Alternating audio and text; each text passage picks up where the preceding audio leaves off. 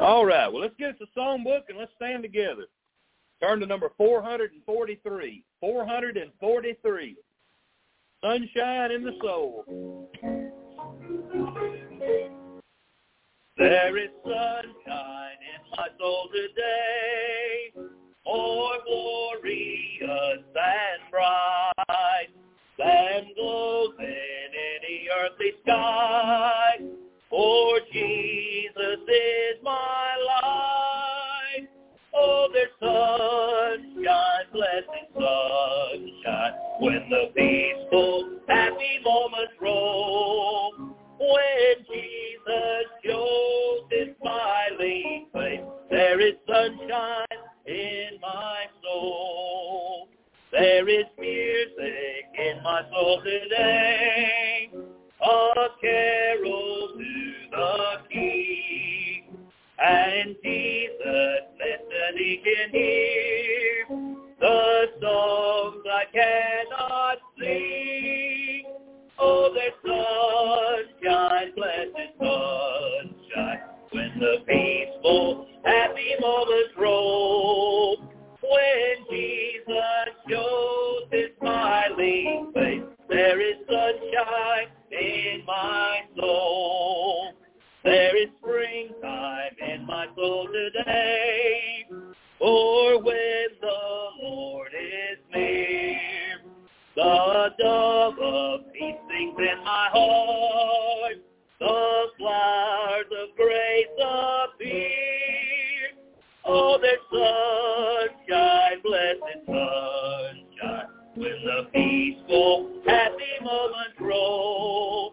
When Jesus shows his smiling face, there is sunshine in my soul.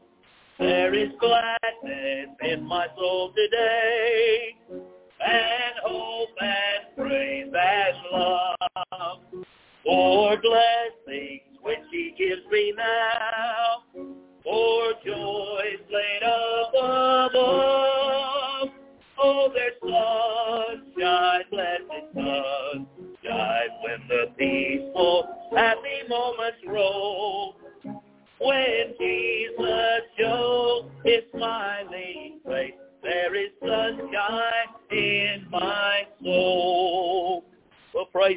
good to be in church this morning.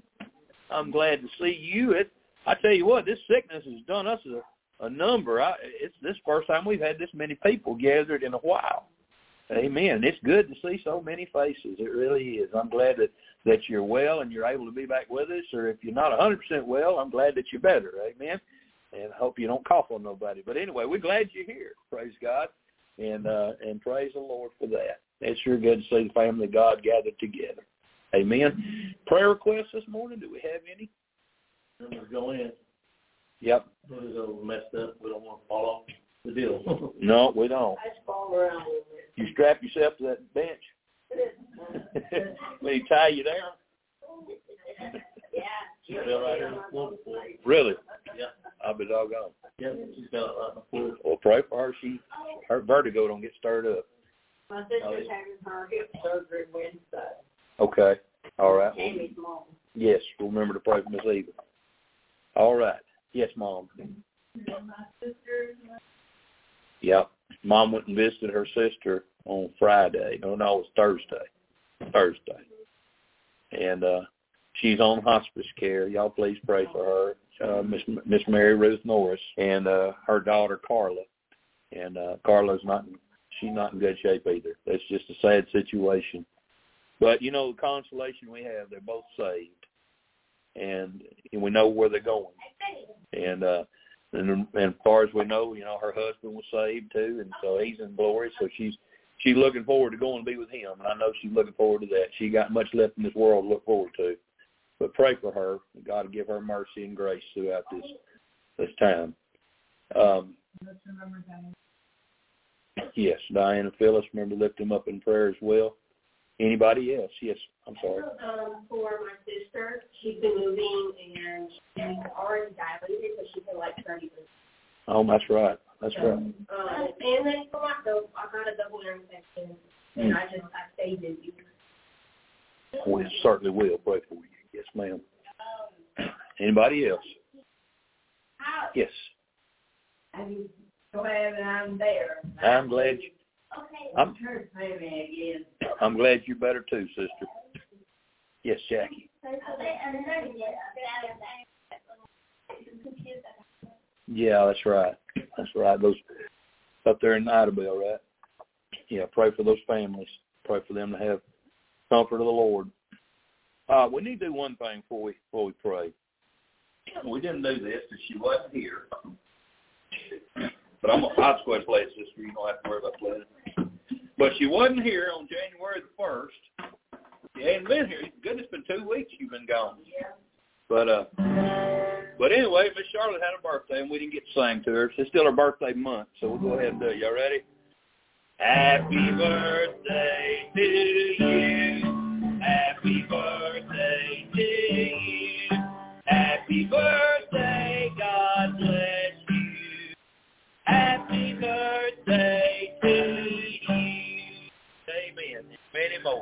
Praise the Lord. God bless you. And we're glad you're back. Amen. That's right. Good. That birthday song gets them little ones so bad. I don't know why. Okay. All right. Anyway, we're going to go to the Lord prayer. We're going to ask God to uh, hear these requests and, and answer them. So you you pray with us. Don't just stand there and listen. You pray under your breath silently, whatever. Pray the Lord. There's power when we pray together. So let's pray and ask God to deal with these things. Robert, lead us. So they can have this all up and prove that for the first thing, Lord. So that the church, everybody gets an evening find Lord. Just take it, pray Lord, follow this, take it off and you Lord. Next place. Amen. You can be seated.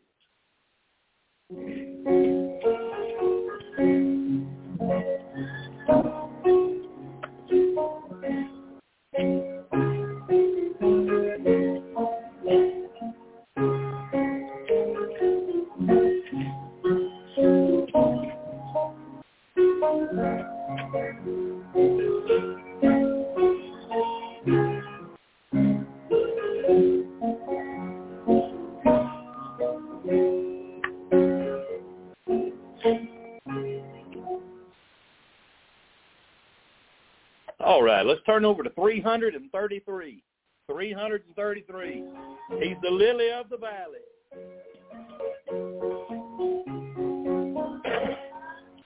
I have found a friend in Jesus. He's everything to me. He's the very substance fountain to my soul. The lily of the valley, in him alone I see. All I need to cleanse and make me fully whole. In sorrow, he's my comfort. In trouble, he's my safe. He tells me every care on him to roll. He's the lily of the valley, the brightest morning star. He's the very substance thousand to my soul. He is all my grief has taken and all my sorrows borne. In temptation, he's my strong and mighty tower. I have all for him forsaken and all my idols torn from my heart, and now he keeps me by his power. Though all the world forsake me and Satan tempt me sore, through Jesus I shall safely reach the goal.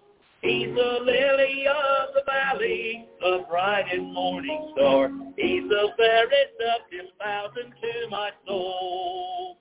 He will never, never leave me, nor yet forsake me here, while I live by faith and do his blessed will. A wall of fire about me, I've nothing now to fear. With his manna he my hungry soul shall fill. Then sweeping up to glory to see his blessed face, where rivers of delight shall ever roll. He's the lily of the valley, the brightest morning star. He's the fairest of ten thousand to my soul. He sure is good. I know that. Amen. Never get tired of my Lord and Savior. Amen. Every day with Jesus, as the other song says, is sweeter than the day before, praise God. Turn to 305, 305, praise him, praise him. Jesus, our blessed Redeemer.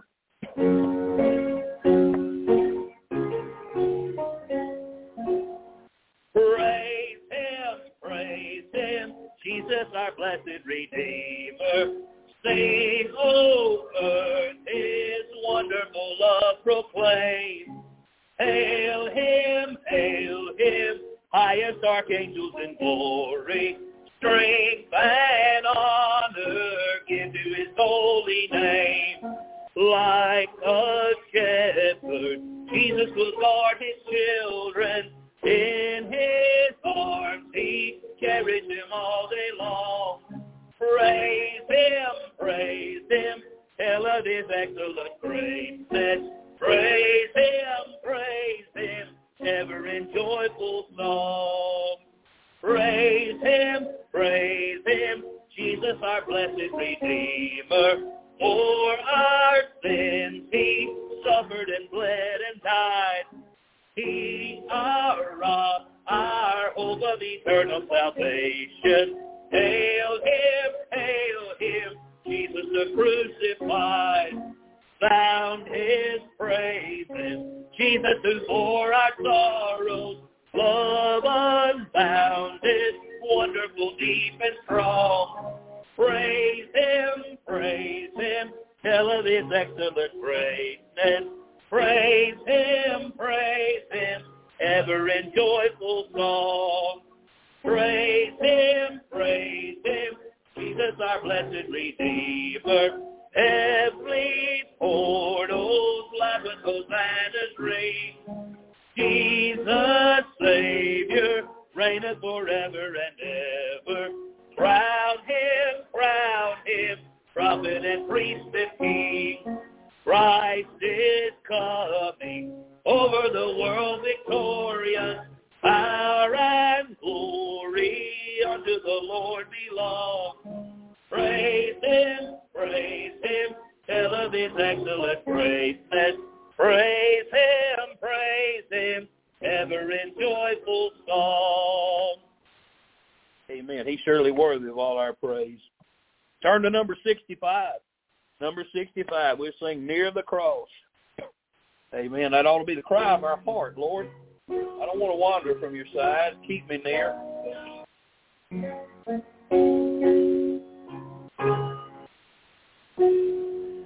Jesus, keep me near the cross. There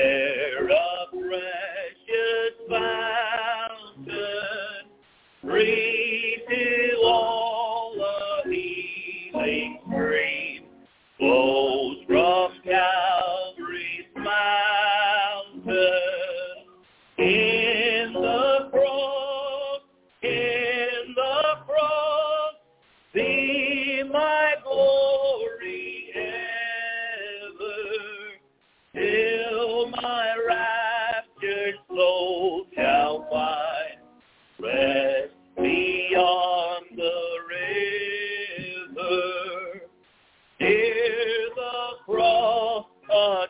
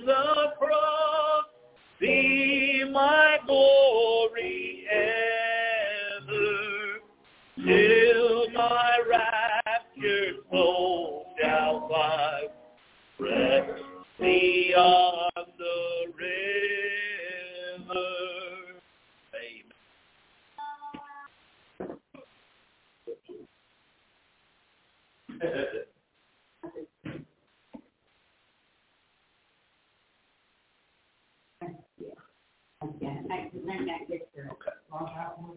All right. Thank you. You bet. Take your Bible this morning. Turn with me to Second Thessalonians. Second Thessalonians in chapter two.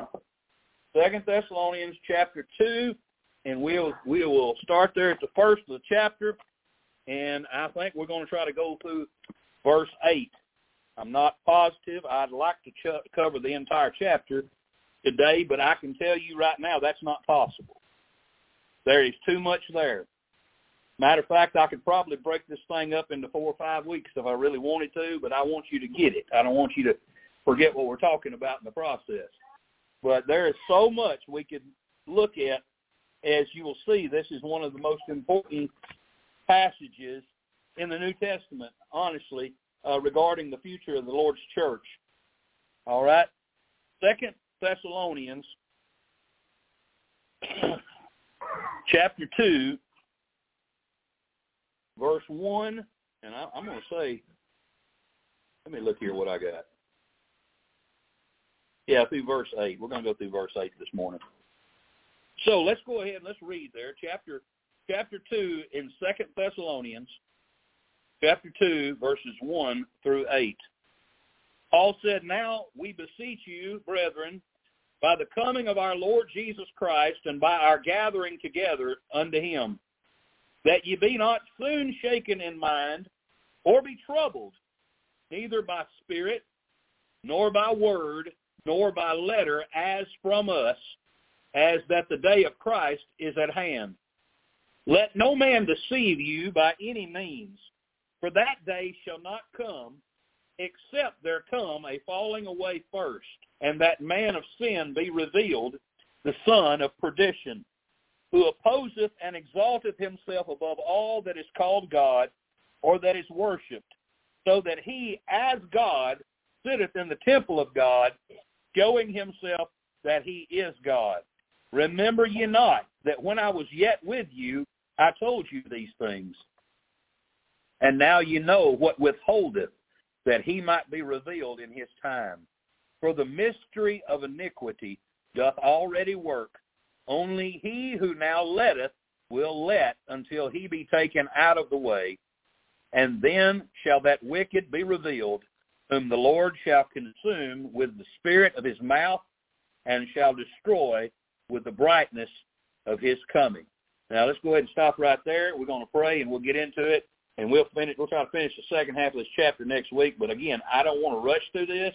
There's no reason to rush through this. We I want you to understand it more than I want us to feel the satisfaction of reading the chapter. So we're just going to take our time and, and let's pray. Let's go to the Lord in prayer this morning. Father in heaven, Lord, I love you so much. Thank you so much for your word. Thank you, Father, that when we study it, Lord, we get understanding. Lord, we, we, we see a little clearer the picture that's ahead of us. Father, I pray this morning that, that as we've come to the to this time of gather around the Word of God, I pray, Holy Spirit of God, that you would, Lord, that you would open our understanding, that you would allow us to receive from you.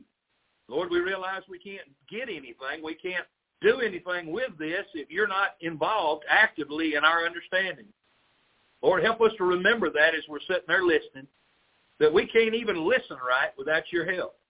We need you to help us to understand these things that are that are beyond our comprehension at the moment because we can't we can't fathom what it'll be like. Lord, I pray that you help us to gather these things, these thoughts, and understand your word, understand the language of it, understand the intent. Lord, that we might have peace in our hearts. Lord, I pray, Father, that you give us peace, and Lord, that you teach us today, and we'll give you praise and the glory for it. In Jesus' name, amen. Well, praise the Lord. This is this chapter again. This chapter is one of the most important in my mind um, regarding the future of the Lord's church. It answers a lot of questions, and and and there are a lot of questions out there. There are a lot of different views. There are, uh, again, there's almost as many different views on this as there is different denominations of, of believers. But I'm not worried about what everybody else believes. I'm only concerned with what the Word of God's teaching. I I, I could care less what everybody else thinks. It's really what God has to say. But as as we get into this, let's kind of let's kind of back up just a little bit and remember what we've studied so far in this letter. And chap and, and this again, this letter is divided into three sections. Uh, basically, chapter one, chapter two, chapter three. But within section one, chapter one, we could say the title of that is "Hope in Persecution," because Paul's writing uh, back to this church. He's heard that their, their troubles have even gotten worse, but they've stayed faithful. And so he, the first part, verses 1 through 5, was about being patient in tribulation, not giving up on God just because you're going through it, finding that peace that the Holy Spirit of God gives in the midst of trials. And then the second part, which was last week, verses 6 through 12, was on judgment for the persecutors, where, where the Lord was telling the, the, the church of Thessalonica through the Apostle Paul, don't worry, uh, you're going through this, but believe you me, this is just a, this is, he called it a manifest token, which basically, uh, it's basically evidence that God is going to judge the people who are doing these things to you. They're doing it to you because they hate Jesus. They're doing it to you because they don't understand, because they don't want Jesus. And because of you're going through this, you're suffering, and it's not uncommon for you to suffer because Christ suffered for us, and, and we're identified with him. It's not uncommon for us to have to go through some suffering, to go through some persecution, to go through uh, being around people that don't like us, people that want to do us wrong because we're a believer. That's not uncommon. This world hates our Savior. So our association with uh, with Him, uh, it, it brings us into some of that hatred. And so he tried to he tried to make it clear to them, you know, don't get down. Listen, we've got we've got glory to coming, and this world is going to end, and everybody's dreams in this world that don't know Jesus are going to go down in flames. But yours, you got heaven to gain. So anyway, let's get into chapter two, and as we get into chapter two, let's just let's just uh, well, let's again we read it, but uh, but let's remember what was said here. Okay, let's just get let's just go ahead and start from the start there, and, let, and let's kind of go down through it. Uh, he says he says now we beseech you. Now we beseech you, brethren, by the coming of our Lord Jesus Christ. Now let me start. I'm gonna, I'm gonna go slow through this. I'm gonna take it line by line. I'm not gonna jump ahead. I'm not gonna read a bunch. We're gonna go little by little here. He says, now I beseech you. That word beseech, if you don't know what, how many y'all know what the word beseech means? Okay? How many of you don't know what beseech means? Okay. It means beg. Okay? I'm begging you, brethren, brothers and sisters at the church of Thessalonica, I'm begging you, uh, I'm begging you what? I'm, I'm, I'm begging you, and what am I begging you by? I'm saying in light of the coming of the Lord Jesus Christ. Okay, that's that comes from a Greek that coming of our Lord. That coming it comes from a Greek word uh, parousia. Okay, and what it, it means the visible return of the Lord Jesus Christ from heaven. He's saying, I'm begging you, in light of the fact that the Lord is visibly coming back from heaven. Okay, and he said, and by our gathering together unto him. Now, what does that sound like to you?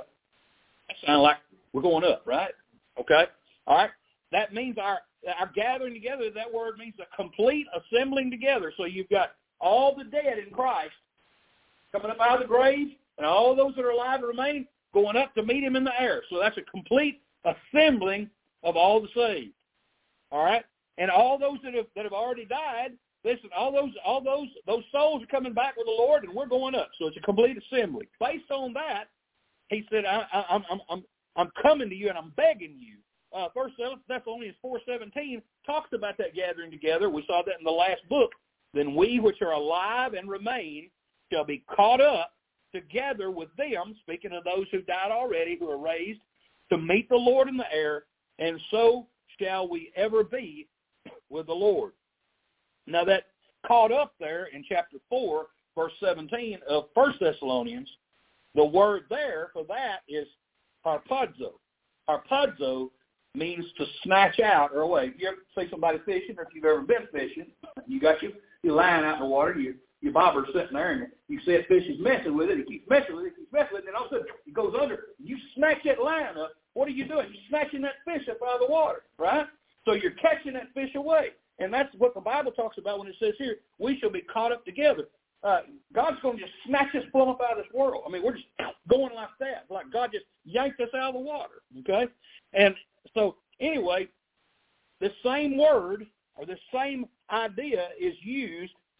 Uh, it's used by uh, Philip.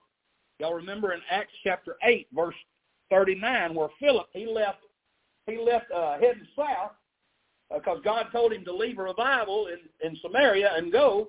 And so he goes down toward Gaza, if I'm not mistaken, and he he finds that uh he finds that that, that well-to-do fellow in his, in his chariot, and he's going along there. You know, he joins him there, and he he witnesses to him, and uh and then as soon as he gets saved, he baptizes him. The Bible tells us in in Acts 8:39, and when they were come up out of the water, the Spirit of the Lord caught away Philip. That the eunuch saw him no more, and he went on his way rejoicing. And the Bible tells us that when it, when the next time it mentions Philip, he's about 45 miles away from where he was. God just snatched Philip up and put him down over here. I mean, I, I know it sounds odd, but I mean it was kind of like you know you see on Star on Star Trek where beam me up, Scotty, and they beamed me back down. God God snatched him and put him back there. But but that's again that that harpazo, that snatching away, that catching away, that idea of of, of a rapture is in the Word of God. And Paul in Second Corinthians twelve two, he talks about when he was stoned in Lystra. He said, "I knew a man in Christ above fourteen years ago, whether in the body." I cannot tell, or whether out of the body, I cannot tell. He said, I don't know. I, I really don't know. Because you know why? Because he'd been stoned, and he had no idea where he was at, in the body or out. But he said, God knoweth. For such a one caught up to the third heaven. So whenever he was stoned, God snatched Paul up out of his body to the third heaven. Second Corinthians twelve four, two verses later, how that he was caught up into paradise and heard unspeakable words which is not lawful for a man to utter. And let that be a lesson to you, these people that say they came back from heaven and they're telling all these stories. God says there's things up there that ain't lawful for nobody to utter. So don't believe them. It's all nonsense. But anyway, so why why has he beseeched these brethren, begged them, in light of the Lord coming to get us? Verse two, he says, that you not that you be not soon shaken in mind. That means overthrown. He did not want them to to walk away from their faith in the Lord Jesus Christ. He did not want them to turn their back on Jesus and give up. That you be not soon overthrown or shook up mentally to, in your mind. He said, or be troubled. He said, I don't want you to be frightened. I don't want you to be troubled in your mind. Now, why would they be frightened, over, overthrown, shook up mentally, or troubled in their mind? He said, neither by spirit nor by word, nor by letter as from us. So what was happening in the church at Thessalonica? There were people in the church who had come in who was claiming to be controlled by a, by the Spirit of God. They were claiming that God was speaking through them, and they were telling the people there, y'all have missed the rapture. Christ has come. It's already done. Y'all missed it. Too bad. So they they were in a panic. You know, they, they, uh, these people are claiming, whoever's saying this is claiming to be speaking of God. They're claiming a divine revelation. But let me tell you something. They were speaking from a devil. That's what they were doing. Just listen. The Bible tells us to try the spirit to see whether they be of God. Don't think for one second the devil can't use somebody to tell you to tell a lie to you, and they'll smile right in your face and tell you a lie. The devil, the devil's a liar. He's a, he's the father of all lies.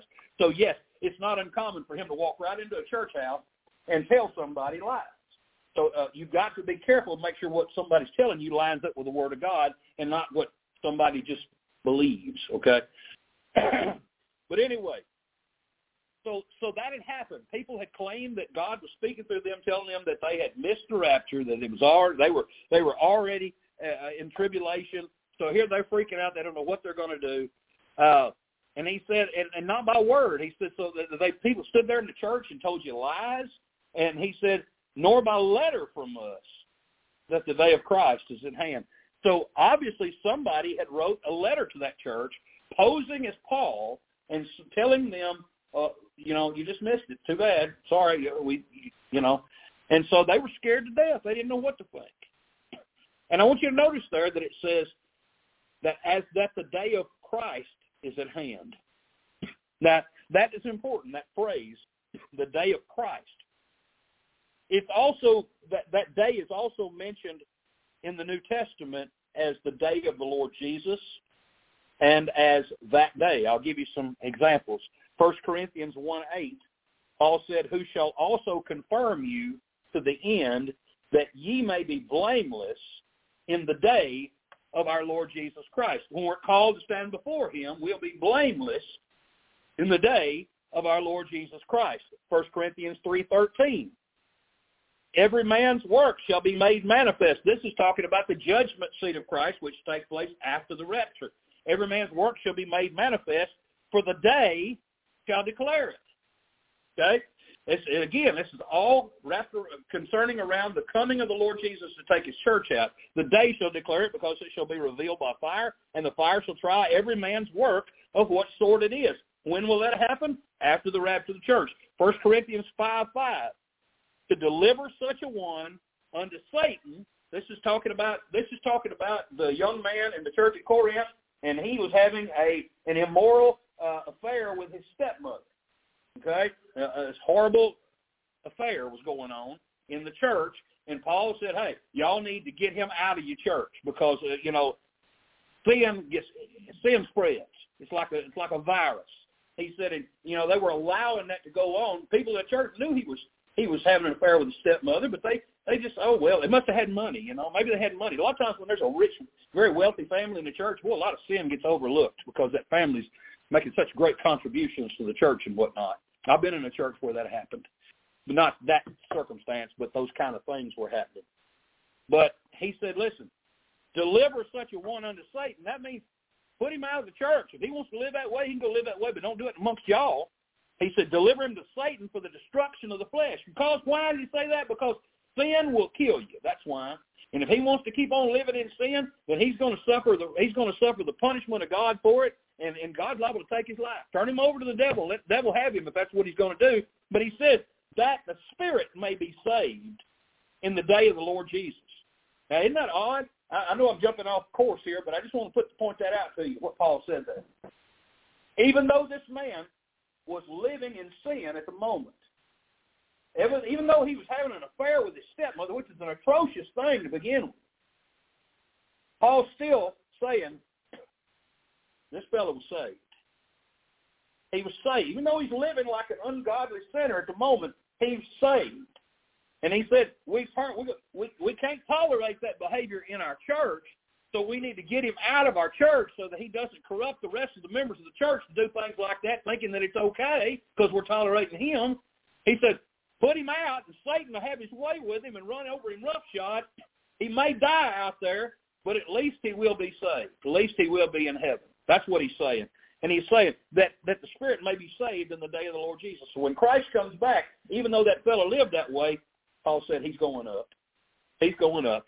So 2 Corinthians 1.14, as also have acknowledged us in part that we are your rejoicing, even as ye also are ours. He's talking about those he led to Christ in the day of the Lord Jesus. Again, we're standing around we're standing around the throne of God. We're there with the Lord Jesus in heaven. He's saying, "You're my rejoicing. How brought you? You're here with because because I, Jesus used me to lead you to Him." All right. Philippians one six. I got a lot of these, but I'm almost done with them. Uh, being confident of this very thing, that he which hath begun a good work in you will perform it until the day of Jesus Christ. Well, he's going to work in me until I'm no longer here anymore. Where am I going when I'm no longer here? Uh, okay. Philippians 1.10, that ye may approve things that are excellent, that ye may be sincere and without offense till the day of Christ. Uh, Philippians 2.16, holding forth the word of life, that I may rejoice in the day of Christ, that I've not run in vain, neither labored in vain. 2 Timothy 1.18, the Lord grant unto him that he may find mercy of the Lord in that day.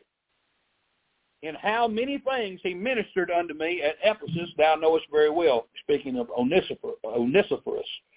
2 Timothy 4, 8, henceforth there is laid up for me a crown of righteousness, which the Lord, the righteous judge, shall give me at that day and not to me only, but unto all them also that love his appearing.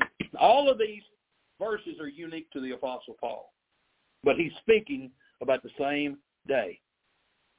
All right, so he tells them, don't, don't get so worked up thinking that you have missed it. All right? Look at verse 3. He's reminding them here there are some things that must take place before that happens. Verse 3. Let no man deceive you by any means. That day, there's, there's that day again. That day shall not come except there come a falling away first, and that man of sin be revealed, the son of perdition. Okay? So this verse, verse 3, tells us two things must occur before the day of the Lord and the time of judgment can start. Okay? The first thing is the falling away. All right? This this word is literally it means the apostasy, okay? Which means a falling away or a departure. The same thing here means to depart from in a doctrinal sense. It means to walk away from what you believed. Paul was telling the Thessalonians that this day of the Lord cannot come until there is a widespread departure from the true faith of God. Some people have understood the term apostasy to be a physical departure of the church itself or the rapture, since the rapture will be a physical departure of believers from the earth. Now, I've read that a number of places in a number of commentaries trying to make this word, this phrase, falling away mean the rapture. Because a lot of them, they mean, they, they think that's what it means, okay? But I don't believe that. I reject that, and here's why I do. I'm going to give you several reasons. In the classic Greek, the word apostasia was used to denote a political or a military rebellion. Okay, so we're talking about a rebellion, uh, not a leaving. In the Septuagint, the, the Greek translation of the Old Testament, apostasia is twice used of rebellion against God in Joshua 22:22 and in Jeremiah 2:19. In Acts 21:21, the only other use of the noun in the New Testament, apostasy, it refers to spiritual departure from Moses. The rapture is not, think about this, the rapture is not an act of departure by the saints. Okay? We don't say, oh, it's time for us to take off. We don't leave. Listen, no, we're passive in it. He comes and gets us. We don't say, oh, it's time for us to go. So it's not an act of departure. We're not departing that he's coming and taking us out. It's not so it's not the same thing. And in Second Thessalonians two one, Paul referred to the rapture as our gathering together to him. Okay? So it seems strange to use the unlikely term the apostasy for the same thing right here in the same verse in the same context. Why would he change words if he means the same things? I mean, the Bible the Bible talks clear and it talks often about there's an apostasy coming. We know that. Second Timothy four one through three, the Bible, Paul said, "I charge thee therefore before God and the Lord Jesus Christ, who shall judge the quick and the dead, is appearing in His kingdom. Preach the word, be instant in season, out of season, reprove, rebuke, exhort with all longsuffering and doctrine. For the time will come when they will not endure sound doctrine. They won't hear it. But after their own lust shall they heap to themselves teachers having itching ears. They want to be told what they want to hear, not the truth. Okay? So that's warning that that's coming. And I mean, we're living in that age. We're living in that day. I mean, we're we're close to to all this that he's talking about. Second Timothy three, verse one, and then verse thirteen. He said in verse one, "This know also that in the last days perilous times shall come." We're definitely living in perilous times. He said, but evil men and seducers shall wax worse and worse. So it ain't to get no better. The news is not going to start telling us good news. It's going to continue to get worse and worse. Evil men and seducers, those are those who try to pull people into sin along with the evil men. And, and, and again, deceiving people and being deceived. They can't understand the truth and they're dragging people further from the truth. Second Timothy 4, 3 and 4. For the time will come when they will not endure sound doctrine. They won't hear it. Don't preach that blood in here. We don't want to hear that blood. You tell us good things about us. They'd rather hear Joel Osteen talk about what a wonderful person you are than hear about how wicked you are and you need to be saved through the blood of Jesus. again, this world doesn't want to hear that message anymore. We're very close to these things that God is describing here through the Apostle Paul. He said they'll turn their ears from the truth and shall be turned unto fables. And in Jude, uh, Jude chapter 1, or only chapter, verses 3 and 4, and Jude, by the way, is many call it the, the entryway, the vestibule, or the foyer to the book of Revelation, okay? So here's what it says in Jude. Beloved, when I gave all diligence to write unto you of the common salvation, it was needful for me to write unto you and exhort you or encourage you that you should earnestly contend for the faith. So you're up for against a fight. You should earnestly contend for the faith which was once delivered unto the saints. Faith, what in what? Salvation by grace through faith in Jesus Christ alone and him and nothing else. For there are certain men un, crept in unawares who were before of old ordained to this condemnation, ungodly men, turning the grace of our God into lasciviousness or to wickedness, and denying the only Lord God and our Lord Jesus Christ. So, again, Paul's dealing with that already. Paul's dealing with wicked men who crept in unaware into the church of Thessalonica. It's only been there for less than a year. I mean, who knows? They haven't been there very long.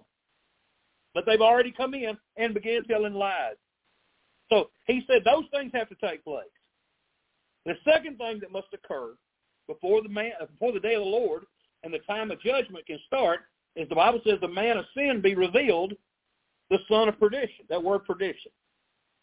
Understand what this means. It means destruction, consisting of eternal misery and loss of eternal life. So the son of perdition. This this is this is the man that the devil is going to use. Amen. He is the he is the physical body that Satan is going to inhabit. He's referred to here as the man of sin because sin is his chief identifying characteristic. I mean, you think about it. Somebody said, "You know, boy, boy, boy, he's a boy, he's a wicked old sinner, man. He's the worst sinner you've ever seen." That's how they're going to identify. His life is characterized by blasphemy, arrogant sin, and rebellion against God.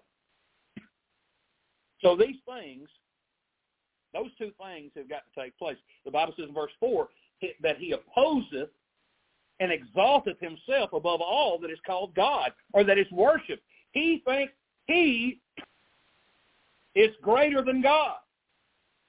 He, he claims to be greater than God or anything that is worshipped. Now, you say, who is that? I don't know, and you don't know.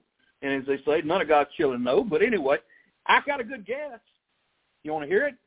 I can tell you my guess as to who I think it very well could possibly be. And again, you know, this and dollar fifty gets you a big cup of coffee. So don't take it, but but it's what it is. It's my opinion. But but if I were to look around this world right now and try to take a guess at who the Antichrist might be, I'd pick a man named Yuval Noah Harari. I bet y'all know none of y'all know who he is. Well, Richard knows who he is. I think that we talked about him here a while back. Yuval Noah Harari. Who in the world is he? Well, he's described as a historian, a futurist, a philosopher. He's a best-selling author. He's a World Economic Forum advisor. He's a secular humanist and a sodomite Jew. He checks off a lot of boxes. Let me tell you a few things he's talked about. He talks about humans are now hackable animals, no longer subject to the intelligent design of some God above the clouds, but subject to our intelligent design, man's intelligent design, he says. We're not subject to a God above the clouds. He goes on to state that the idea of humans having free will is over. He says, today we have the technology to hack human beings on a massive scale. He also says this, which is very interesting to me. He said people could look back in a hundred years and identify the coronavirus epidemic as the moment when a new regime of surveillance took over, especially surveillance under the skin. I wonder what he means by that. On transhumanism. Trans, so what is transhumanism? That's the merging of machinery and humans. Okay? He speaks on that subject. He said, once you really solve a problem like direct brain-computer interface, then brains and computers can interact directly. For example, to take one example, that's it. He said that's the end of history. That's the end of biology as we know it. Nobody has a clue when that when when nobody has a clue when what will happen once you solve this. Once you connect a computer and a human brain, nobody says that's the end of history because from there it changes. Everything changes. Biology changes. Everything. He said if life can basically break out of the organic realm into the vastness of the you know inorganic realm, in other words, machinery, technology, you cannot even begin to imagine what the consequences will be because your imagination at the present is simply organic. You can't understand what it'd be like to be a machine. Now, whether whether whether he's the Antichrist is beside the point. I don't know he is. I have no idea, but he speaks like Antichrist. He has the spirit of Antichrist. He opposes and exalts himself above all that's called God. Just as we, we refer to Christ, the man of sorrows, because he endured much sorrow, so this person is a man of sin. He's all about sin. That's all that's in his life. His life is characterized by blasphemous, arrogant sin and rebellion against God. Again, he's the he's a he's an advisor on the World Economic Forum board. That's uh, a man named Klaus Schwab. He's the guy that that said here a while back, by 2030 you'll own nothing and you'll be happy. In other words, they're going to take everything from you and you'll just have to deal with it. This guy said that there's a whole lot of useless, worthless people on the on the planet that must be dealt with because we're about to go into another industrial revolution with technology and all these workers will be unnecessary and they'll just be in the way. So he's he's looking toward an eradication of a lot of people. So he, he sure certainly sounds like Antichrist, but I, again, I can't tell you that he is or he isn't. But again, verse 4 continues on and says, so that he, as God, sitteth in the temple of God, showing himself that he is God. Okay? So that tells me that there's a third temple that has yet to be built. And that temple has got to be built for this man to sit in the temple showing himself that he is God or pretending to be God. But, and again, it hasn't been built yet, but they're in preparation for that third temple. All the furnishings have already been made, and they are preparing stones for it even now. Priests are being trained and they're trying their best to breed a spotless red heifer. I talked to you a while back about how they brought some from Texas, but I found out since then that they can't accept one from Texas because it was born outside of Israel and it perhaps maybe had a yoke on it or whatever. They have to it has to be it can come from that bloodline, but it has to be born in Israel. So yet they're still working on that, even though they brought some in who who appear to be perfect. Um, but again, they're, they're training the priests. They're trying to get the red heifer for the ashes. And the coming man of sin is going to sit in this temple, and he's going to desecrate it in the most holy place. This this man has not been revealed yet, and he won't be revealed until the world is neck deep in apostasy. you may think it is right now, but there's churches on every corner. There's still people preaching the gospel. There's still people getting saved. Can I share with you some good news? Uh, just two or three days ago in Rockville, Texas, which is down on the border, Mexico border, I believe it was Rockville, uh, Brother Leo Lytle and his wife Valerie, they'd left out going to El Paso, that direction along the Mexican border. And they stopped there in Rockville, had no appointments, nobody they were meeting or anything. They just stopped on the side of the road and set up their their crosses and everything. And over the course of that day, you ain't gonna believe this number, but they saw over a hundred people get saved that day. A hundred people. People just showed up. Groups of people, crowds of people started gathering around his trailer, and he's having to preach to a crowd here and then get over and preach to another crowd here.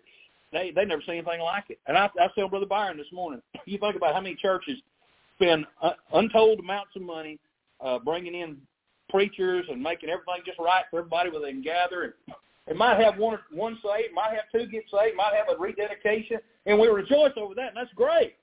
They didn't set up no meeting. They didn't do nothing. They were just obedient to the Lord, went out, and God God gave them revival on the side of the road. So don't think we're there yet. We're not there yet. We haven't reached the apostasy that Paul is talking about here. It's coming, but we're not there quite yet.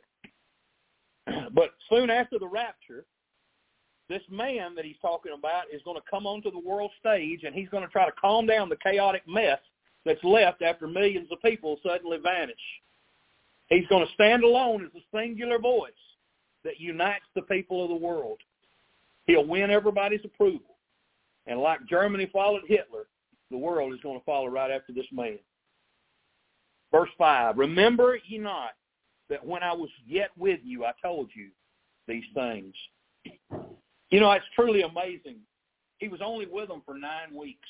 Think about that. That's not a very long time. That's just a little. That's a, that's that's like between tests at school. You know, that ain't very long. I mean, just think how much. Think about how much information you get in nine weeks in school. Okay, think. Imagine trying to get everything that, that has to do with Christianity in nine weeks. Nine weeks is not is not long. But Paul, in nine weeks' time, he, he not only taught them the doctrines of faith in the Christian life, but he taught them prophecy as well. He got them, he got it embedded into them.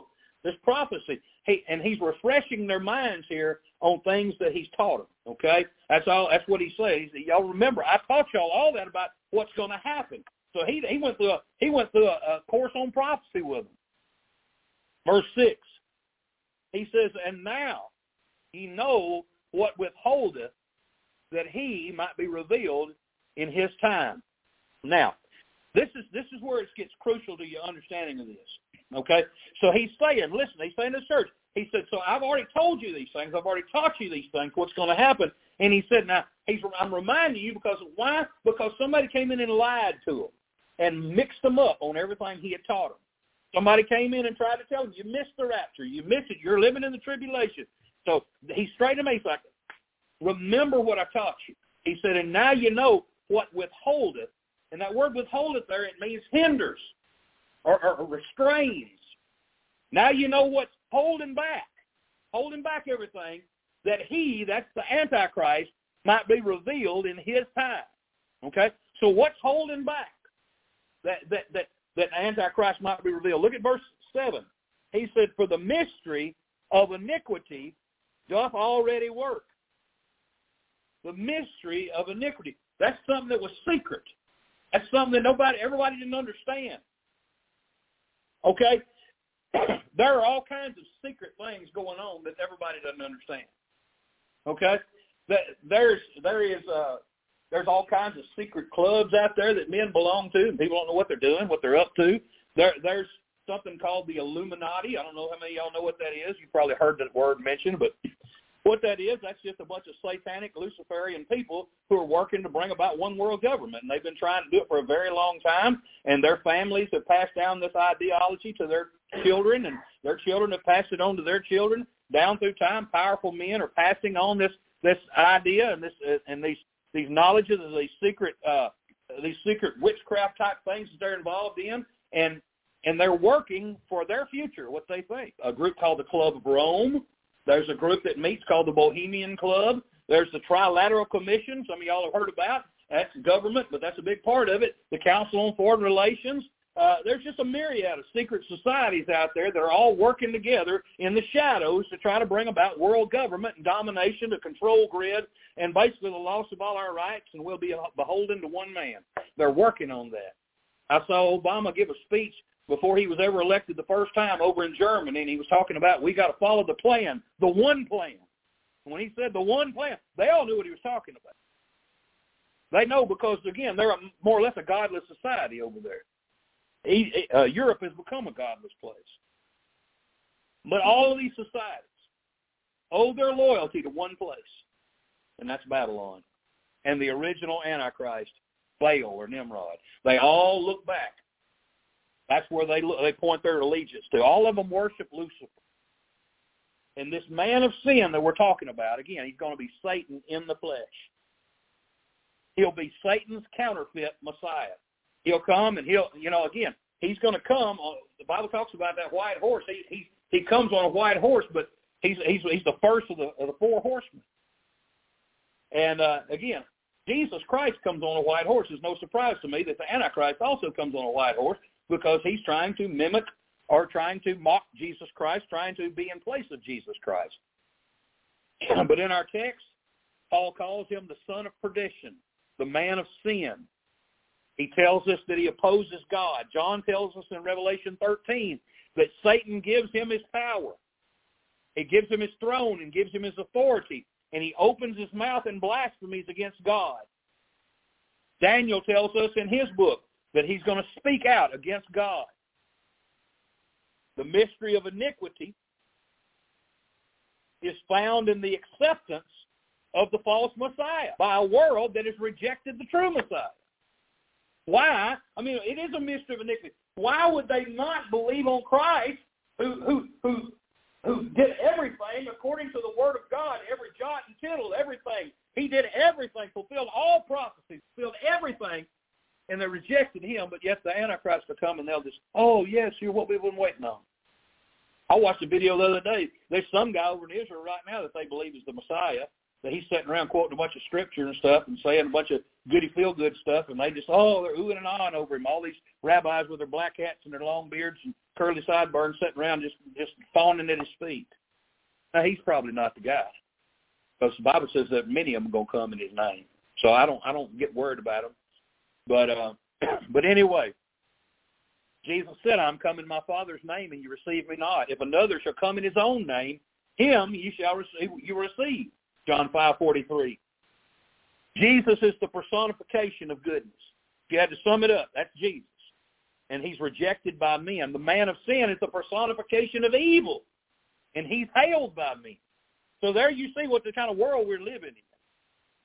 The, the verse goes on to say, only, only he who now letteth will let until he be taken out of the way. Now, what does that mean?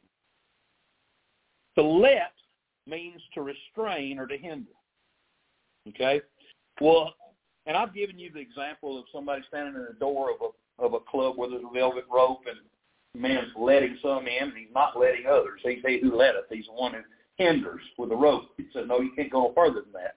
But and that's that's an illustration, but let's I'd rather go to the Bible on this. Okay? Well, who restrains or hinders sin and Satan? Well, Genesis six three and the Lord said, My spirit shall not always strive with man. So who is holding things back? God. My spirit shall always strive with man. Job 1, 9 to 11. Then Satan answered the Lord and said, Doth Job fear God for naught? Hast not thou made a hedge about him and about his house and about all that he hath on every side?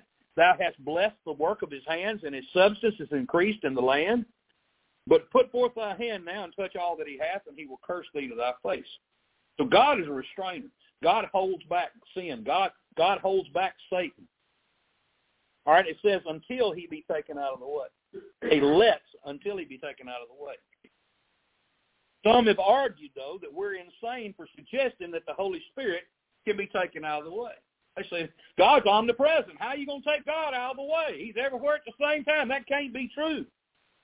Okay? It is true that God is omnipresent. I agree with that 100%. He's everywhere at the same time. And it's also very true the Holy Spirit's always been present on the earth, always. It's also true that he's worked in times past, but on the day of Pentecost, he came in a special way. Was his presence always here? Yes. But he, he literally came to this earth with a purpose on the day of Pentecost. Christ. Christ has always existed. Christ was there at, at, at Abraham's tent and dealing with Lot and Sodom and Gomorrah when the three angels appeared. One of them was the angel of the Lord. And Jesus appears all through the Old Testament as the angel of the Lord. But he also came into the world by way of the Virgin Mary, didn't he? That doesn't change his nature being omnipresent. That doesn't say, well, Jesus wasn't omnipresent because he came to earth and he wasn't in heaven. No, he's still omnipresent. Uh, and it doesn't change his nature any more than it does the Holy Spirit. So in a special sense, Jesus left the world, ascended back into heaven, even though he said, behold, I'm with you always, right? So again, in very much the same way, the Spirit of God came in a unique way on the day of Pentecost, and now indwells the Lord's church and is present in the world. The restraining ministry of the Holy Spirit through the Lord's church. Look here. All us believers down here, God is working through us. Okay? And he and his presence down here on earth in his church. This is a restraining force on earth. God's power works through his people. All right? So the presence of the church is the restraining force that refuses to allow the man of, man of sin to be revealed. Because again, the, the, the restraining ministry of the Holy Spirit through our through the Lord's church is going to end on earth when the rapture occurs and we ascend into heaven. But he'll still be here. But it's the Spirit of God who's the restrainer. It's not us. We can't do it. First Corinthians three sixteen says, Know you not that you're the temple of God and that the Spirit of God dwelleth in you? We're simply the, the house that he lives in. First Corinthians six nineteen it says, What? Know you not that your body is the temple of the Holy Ghost which is in you, which you have of God, and you're not your own? You put all the believers on earth together, inhabited by the Spirit of God, and you've got quite a restraining force. When the Lord catches his church away, the Holy Spirit goes with the church as far as the restraining power goes. The age of grace will have ended at that moment.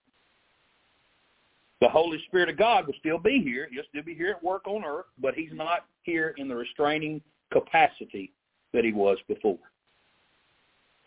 Without that restraining power, this world will be released to sin as it never has before. There will be no believers down here to influence the world at all. I can't imagine that waking up in that world on that day.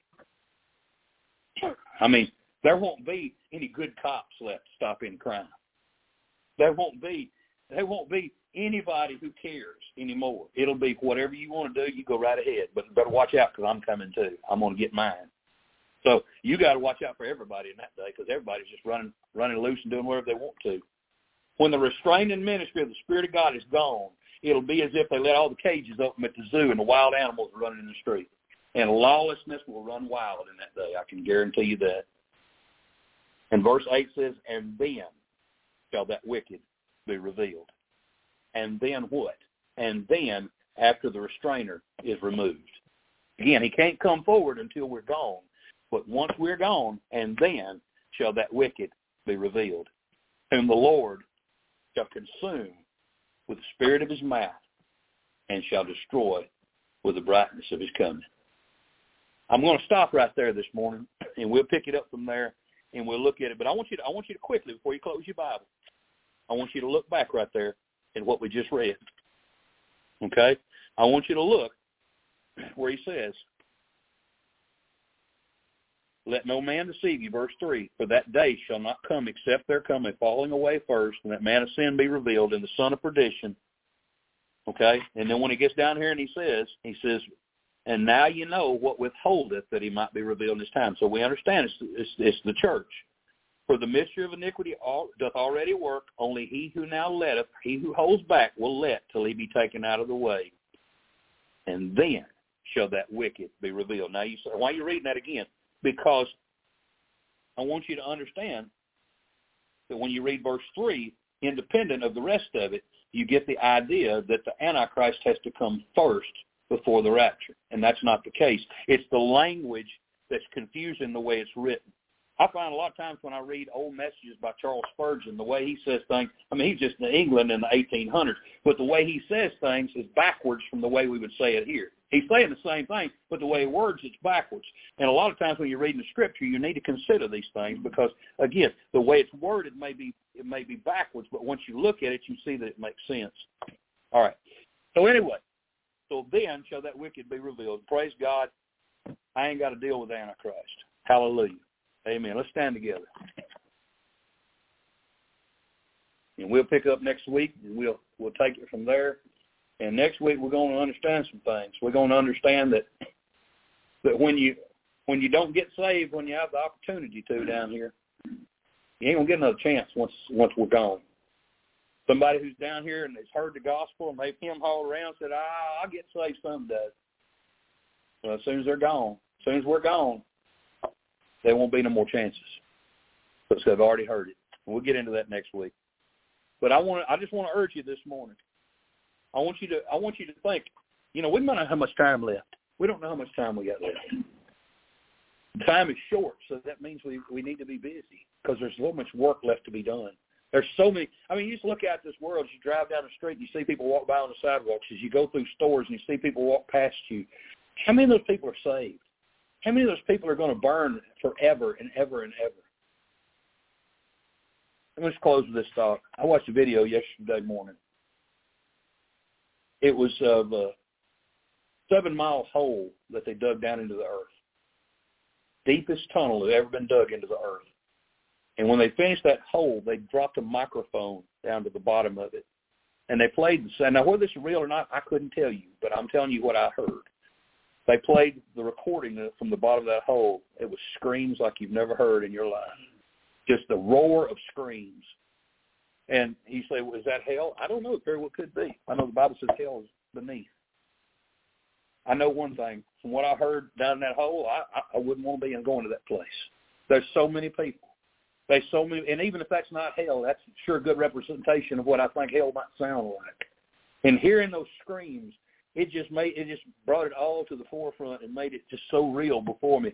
People are literally going to be in there forever, forever, without end. There's no way we can comprehend that. There's no way we can wrap our mind around somebody suffering unbearably, immeasurably, forever. And if we don't warn them, the blood will be on our hands. We've got to be better at warning people about what's coming. There's judgment coming, and salvation is full and free through Jesus. We've got to be faithful messengers. Let's stand. We're standing, all right? We're standing. I don't have to say we're standing, so we're standing. Let's go to the Lord in prayer, and we're going to sing a song of invitation, and we're going to ask God to uh, to work in our hearts this morning. If, he, if there's something we need to do, let's come and do business with God. Let's go to the Lord in prayer. Father in heaven, Lord, I just love you and I thank you so much. I ask you, Lord, to uh, Lord bless us bless us in time of invitation. Father, I pray that uh, Lord you speak to hearts this morning. And uh, Father, I just pray, Lord, that Lord, if there's something that somebody needs to do this morning, if they need to come and Lord, confess some sin in their life, Lord, that's holding them back and hindering them from walking with you, Lord, I pray this be the day they do it.